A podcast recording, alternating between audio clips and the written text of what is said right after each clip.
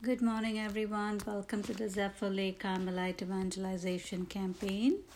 Today we're going to read question 181 from the Compendium of the Catechism of the Catholic Church.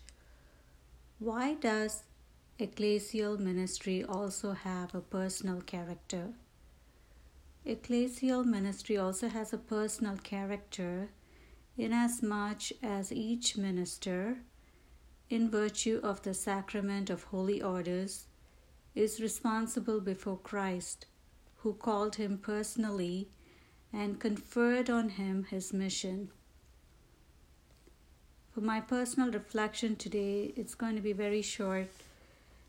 Each person is called to minister in the church. Each person is called individually to serve by Christ Himself. And we see this also in how Jesus chose his 12 disciples. Even though the 12 were in communion and were chosen together, they were also called individually by Christ to come and follow him. In the same way, Jesus calls each person who is to come and be part of his ministry individually.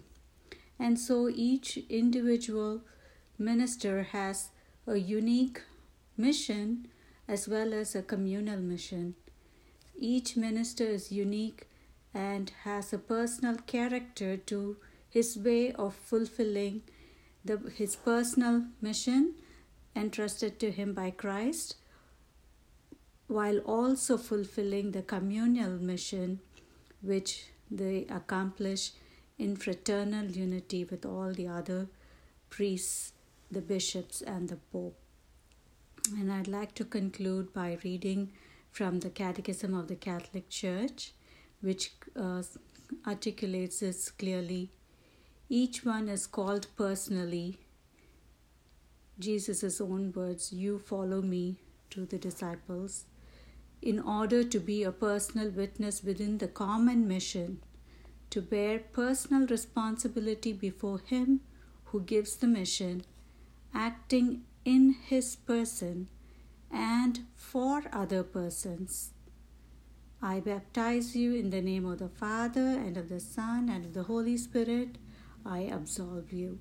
So they are using the words that Jesus Himself uh, gave the authority for them to use. I baptize you. I absolve you.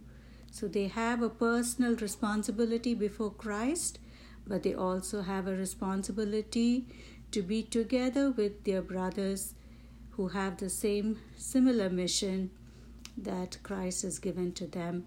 And so they accomplish their mission in fraternal unity uh, with all the other priests, their fellow priests, the bishops, and the Pope.